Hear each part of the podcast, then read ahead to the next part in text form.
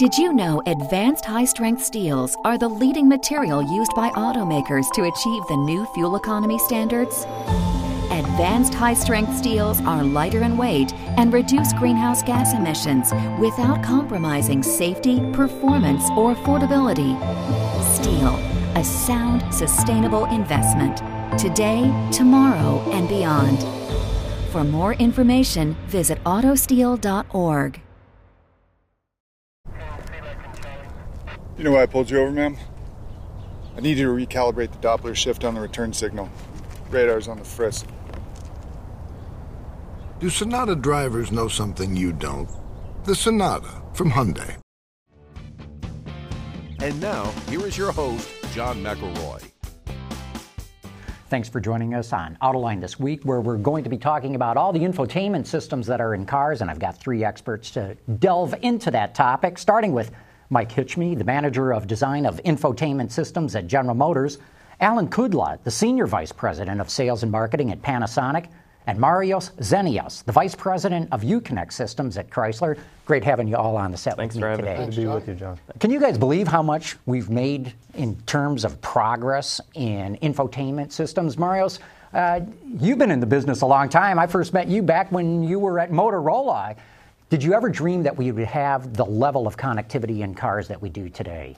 Yeah, absolutely, John. The dreams were there. Yes, we all uh, talked about the dreams, but in those days, the challenge was the technology. We did not have the technology that we have today to bring those dreams to realization. So, over the last 15 to 20 years, a lot has happened in the semiconductor industry, wireless, computing, that allowed us to bring those solutions to reality now. So, I am glad to be part of the industry and uh, be here to drive the future.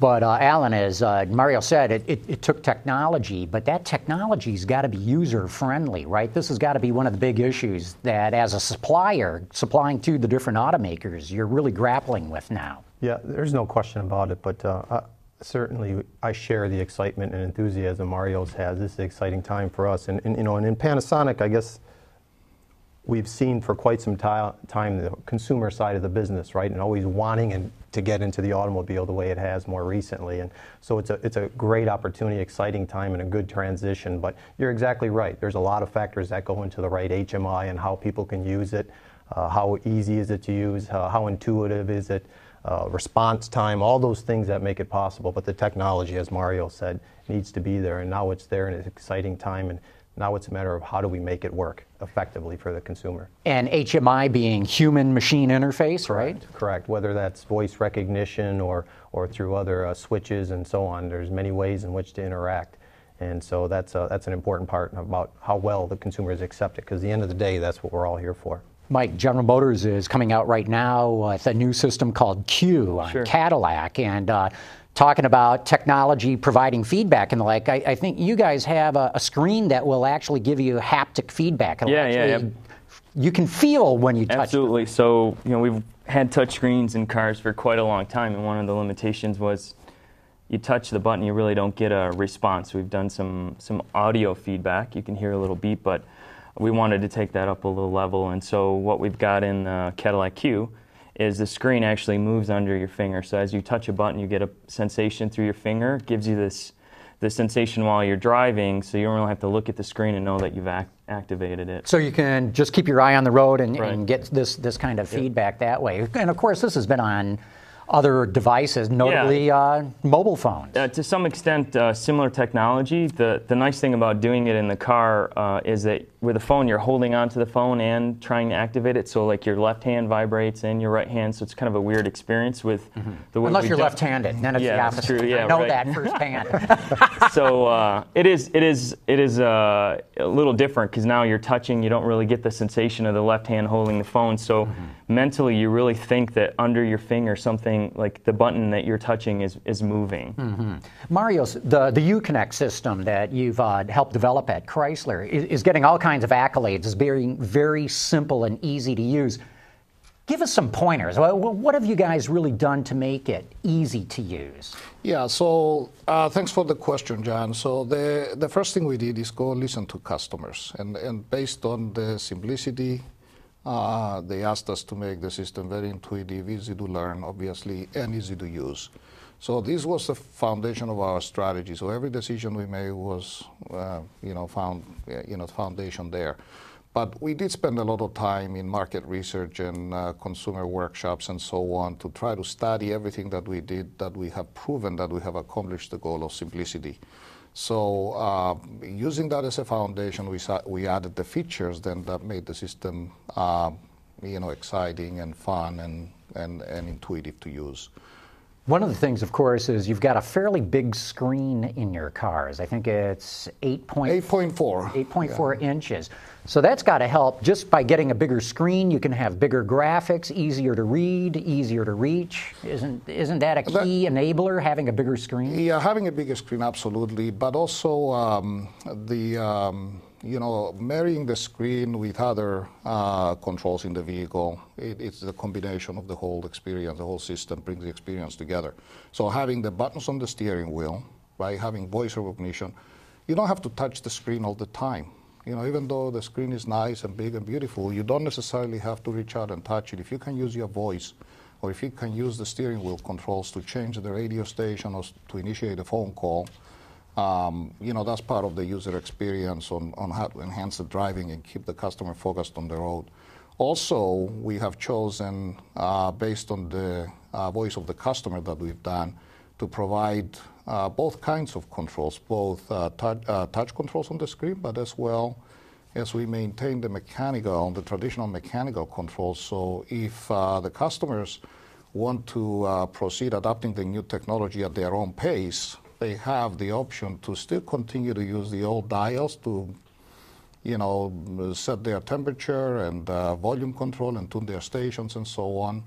Uh, but if the, at some point they migrate to using the screen or using their voice, you know, the system works very well and very intuitive to perform those yeah. functions. If I could add uh, as well, we were fortunate enough to work with Marios and, and his team at Chrysler on the Uconnect, and you know, the one additional thing that people often lose sight of, you know, you said also the size of the screen makes a big difference. Only if you use it right. Only if you use the icons right, if the graphics are, are sound, if it's intuitive how to use it. But the one point uh, I, I just wanted to interject that I think really helped make that a success for them too is, is the attention to the response time, right? It's, it's an overlooked facet of, of what it takes, but taking your eyes off the road, if you, if you have a slow response time on the display, which Uconnect doesn't, it's very quick, and I think that, that bodes to the success that they've had with that system is response time is critical. The longer you're looking down, the less time you can be looking up. So how do you shorten the, the response time? What, what, what is the technology in the system? Well, there's a lot of software now, right? We're all talking about software anymore and how do you efficiently uh, run software and, and, how do you integrate it into the vehicle. And, and so, it, I mean, it truly is a collaborative effort now, you know, between the supply base and, and the automakers about what you want to accomplish with the system.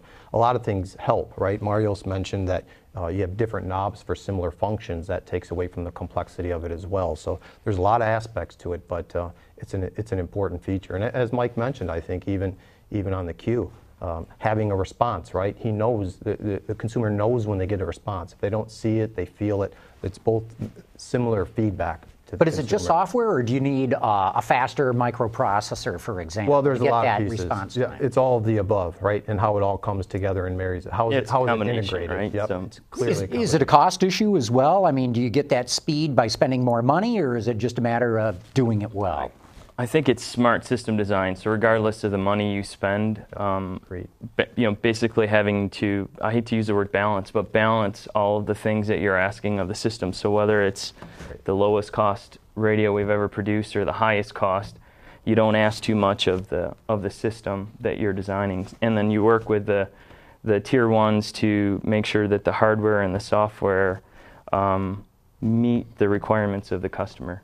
So it really doesn't matter. Like it's not something we have to dump money in to make happen. It's really more about smart design. It's a design philosophy, yeah, John. It's sure. like if you start out with that as the goal, you will end up achieving it. But if if that becomes an afterthought, if the consumer experience becomes an afterthought, and you're doing something just for technology's sake, you're going to end up with maybe some undesirable results. But setting your goals clearly on responsiveness, uh, ease of use, intuitiveness, right. almost to the point where the user interface is, we call it be, it has to be obvious, not just easy to use, but it has to be obvious to everybody. to all the demographics. I've got to believe the industry is learning by doing. Mm. In the sense that, you know, if I go back almost a decade when uh, the BMW iDrive system came out, it was you know, very heavily criticized.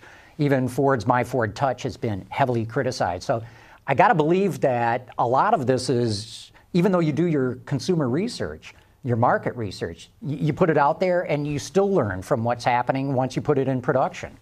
Is that right? Uh, look at the iPhone. I mean, when it first came out, it was panned for not having a physical keyboard.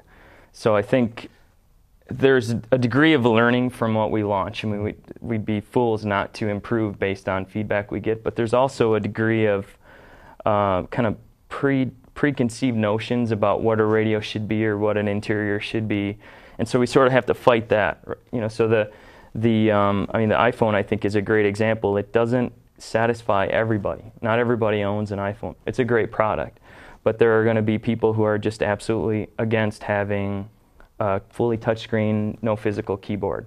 So as much as Apple improves it, unless they add a keyboard, they're not going to satisfy those people.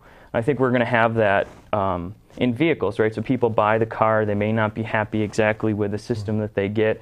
We'll do the best job that we can do to design it, but it it doesn't necessarily live up to what they feel is needed in the radio, and we'll we'll we'll constantly kind of have that noise floor, but we're also um, evolving as we launch these things. If you look at BMW over the period of you know 10 years, they've added some buttons back to the iDrive they've taken the user feedback and they've improved it. I mean, I, I actually love to use the iDrive. Mm-hmm. It's a it's a great system. Um, when we benchmarked it against some of our systems, we still do better from a user friendliness standpoint. But if you live with it for a while, you really grow to love it. But it's geared towards a specific customer, and the one customer that is going to you know not like it no matter what BMW does, this person I guarantee you will not like that. So never like it, right? Yeah. So there's a there's a mixture of things going on here. Alan, I got to believe that uh, again, dealing with different automakers, this is something that you guys got to really think your way through, and, and, not not just learning what the market wants, but your customer, the, the end user, the yeah. person who's in the car has got to learn how to use this. Yeah, that's exactly right, John. It, it, you know, in the days of old, which I don't miss, uh, was you get a spec, you design, and on you go. Those days don't exist in this space anymore. It's really a more interactive process. We can bring a, you know, a lot of knowledge, fortunately, from Panasonic about how consumers like to use products. We can, we can help share that. But you're right, each automaker wants their own touch and feel as well. So there's a balance there, right? What's user acceptable? What's maybe somewhat consistent with what they're going to deal with in their other products? Because the one thing we know for sure now is customers, consumers don't want, they want the versatility and commonality, whether they're in their home on electronics or have a mobile device or in their vehicle or now in Panasonic's case even on an airplane. Um, there, there's certain traits that we can recognize people want. And to be able to leverage that and to talk with, with guys like these about uh, what we've learned and what they're learning from feedback from their customers is really invaluable in the long run to evolve the product. Marios, Mike makes a, a, good point that there's different customers. Some don't want this stuff at all, and others would not buy a car without it. How do you how do you balance that? How do you figure out the installation rate or what cars get what mm-hmm. system? How do you figure that out? So that's right. So when we look at our customers, and you can imagine all the research we do, uh, we find out that just about everybody likes to experience what the technology has to offer, the content, not necessarily the technology. They may, may be afraid of the technology, but everybody likes the result of it. So our job is to use the, the technology as an enabler to get the content and get the experience to the consumer the way they like it. And each person likes it a different way. If we use music as an example, people like to listen to their music in different ways right? So our job is to create a system that would allow, if you like to bring in your music on an iPad, you should be able to do that. If you like to listen to music on high definition radio, that's fine. We should accommodate those consumers. It's no different if we look at the consumer electronic industry and look at an example. We mentioned devices like iPads and so on. Uh, people who ra- like to read books, they, they can buy books on an iPad. But in order to read it on an iPad, that means they have to go buy an iPad. They may not be electronics people, but they made a, an electronics purchase just to get to the end result of doing what they love best. So if we look from the consumer analogies and transfer those and make them, customize them for the vehicle. But again, the difference in the vehicle is that the primary objective is to drive, right? So that's why we, we got to always remember, we never forget that, okay? So everything else has to come secondary to that. And it has to be adjusted to enhance the driving experience. Mm.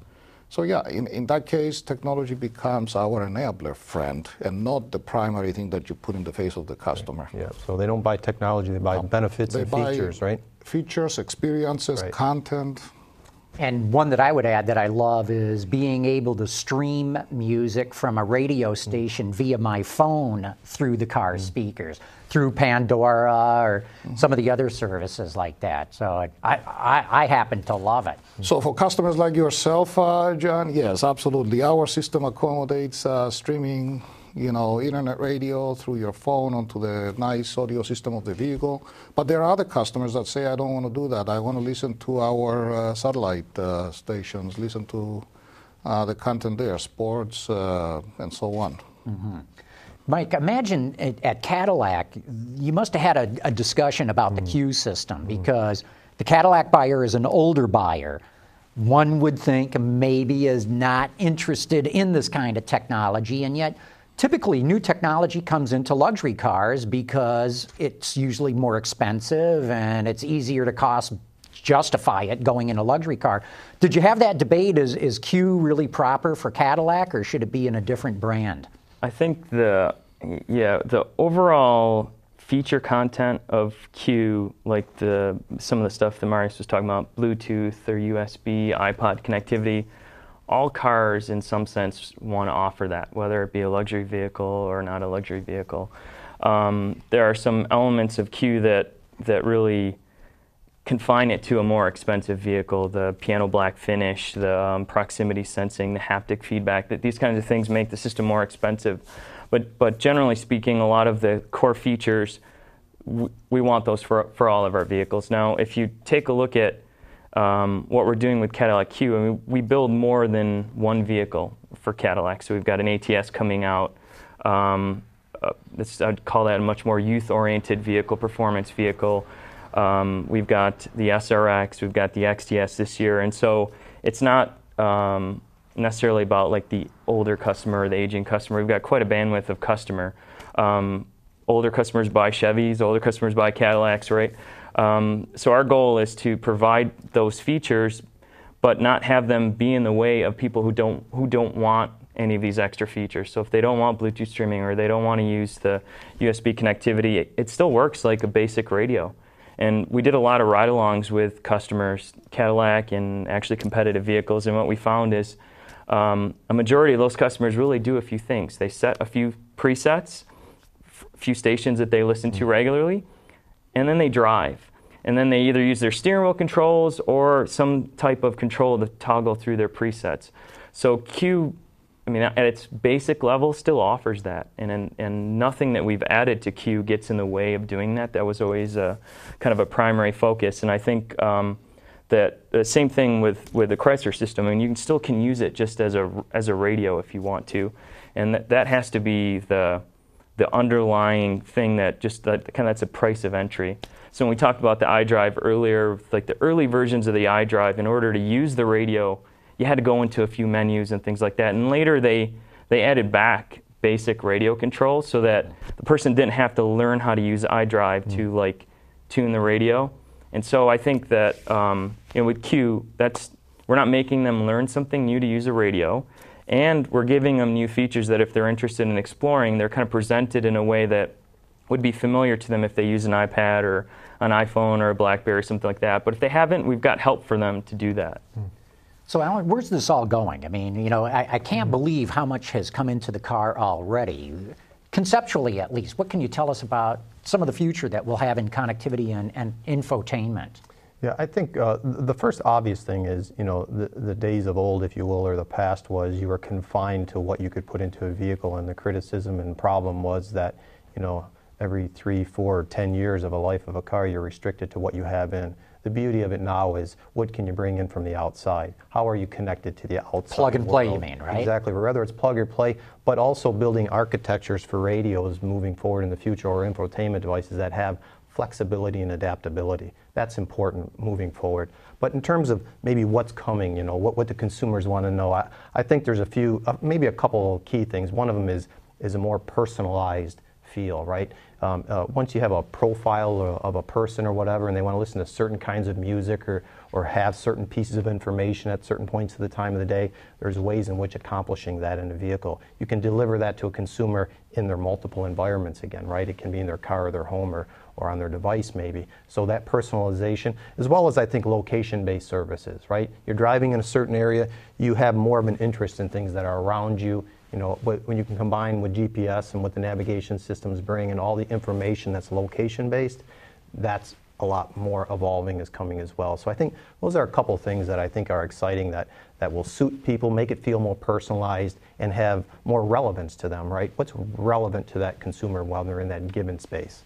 Anything you can add to uh, that, Marios? What can you tell us about what's coming? A couple of thoughts on that, John. One is that, uh, and you asked the question, you know, when are the big screens and these very uh, capable systems going to find themselves down in lower tier cars? And that's one of the things that's going to happen. You can already see Chrysler. We released the big screen system in the Dodge Dart. Yeah, your, your entry level car Absolutely. has got the system in it. In conjunction with a uh, new cluster that has a 7 inch uh, reformatable to present all the information. The system works in synchrony. Uh, so you're going to see that trend, right? So, uh, in addition to that, you're going to see an enhancement of features that are built upon these platforms that we defined as uh, responsible platforms to keep the focus on the road. So as we bring additional navigation experiences, for example, we want to be able to um, offer a better way to enter your destination. So we recently announced on uh, the Ram Track introduction that we, we will uh, employ uh, internet search uh, with Bing, Bing search, that you can find you know, your favorite points of interests. You have another big area that's coming in the future, uh, expanding in the future, I should say, and that is the uh, uh, telematics area. You know, this is where you are in the vehicle and you have a peace of mind. Uh, the peace of mind means that if I need help, I can get it easily. Uh, if my car is stolen, if I want to know where I parked my car and I forgot, or if my kids are out driving my car, I need to know where they are. All those telematics and telemetry functionality is coming along the way, and you're going to see more and more of that in the future. And the ability to control that with your smartphones and so on, it's happening as we speak. Uh, uh, moving on to entertainment, as I mentioned, we, we want to give the choice to the consumer. I don't, you know, you like the iPad, somebody else likes to listen to CD quality sound, so they want to bring their CDs still. Uh, so uh, in addition to that, uh, you got satellite, you got HD, you got streaming radio. So today we have nine different ways that you can listen to music in a vehicle. Nine, nine different, different, nine ways. different, ways. Unbelievable. And I can enumerate them AM, FM, HD, uh, CD, streaming, even an audio jack that you can plug in. We got SD card, mm. USB stick, uh, and you name it. So the list goes on. But it's, it's all about consumer choice. But the idea is you got all that choice that you can control with your voice now. Mm-hmm. Again, you don't need to touch anything. All you got to do is your favorite, who is your favorite artist? Push the button on the steering wheel and say, find artist. You name, say the name of the artist, and no matter where that artist is in your library, whether it's on a USB uh, jump drive or a, uh, on your iPhone or your, your MP3 player, you will find it and start playing it. And uh, the last category is uh, communication. Communication is a huge area. We want to make phone calls. We want to we want text but we don't like texting in the vehicle. So all that communication arena has to be thought out and new applications have to be developed because we have the foundation. So instead of having people texting on their phones, we want them to put that phone away and don't touch it. And if a text comes in, either you're going to have the choice to blog it or to listen to it. Mm-hmm. Okay? Mike, uh, where's this going in the future in the sense that I want all this stuff that you're talking about but I want it with me all the time. I don't want to park a $2,000 system in my garage at night and not have access to it. And with, I think it's called Chevy MyLink, you can have the phone display navigation through the screen on the car. I mean, isn't that really where it's going to go, where I carry all this stuff with me and it's not yeah. this, this, thing that's I mean, baked into the, the console? I think it's like all of the above. So I, I was listening to to the. Um, I, I mean, I completely agree with you. Like the way to say it is, the future's here. It's not evenly distributed. So pretty much everything that was just kind of you know described is available. So we have OnStar. We can download a destination. You can search a point of interest, and we can we can do- download that to your vehicle. If you get into an accident, we can call for help. We can see if you're okay. We have um, applications that you can load on your device to start your car, to find your car. Um, if your car's an electric vehicle, to see the the, the status of uh, uh of charging and things like that. And we also have systems um, in the pipeline that interface with your phone to essentially replicate what's on your phone on the display. Um, I would describe that as a feature. It's not necessarily like the only thing or the future, but we call that MirrorLink. So being able to mirror what's on your phone, and the key to that is doing that in a safe way, right? So not all apps are designed to be used while driving. So I think over time, what you'll see is we'll expand that capability. Right now, you can do it with a navigation app. There's some limitations, though, right? So when you've got your phone plugged in and you're navigating, you actually can't make any phone calls if you still want to know where you're going. You know, so it's it's like it's a good solution for some uses, but if you want to go on a vacation, and you need to make calls. It's not necessarily a good solution for you. And with that, I'm afraid we're out of time. But Mike Hichme, Alan Kudla, Mario Zenios, thanks for coming on, and thank all of you for having tuned in.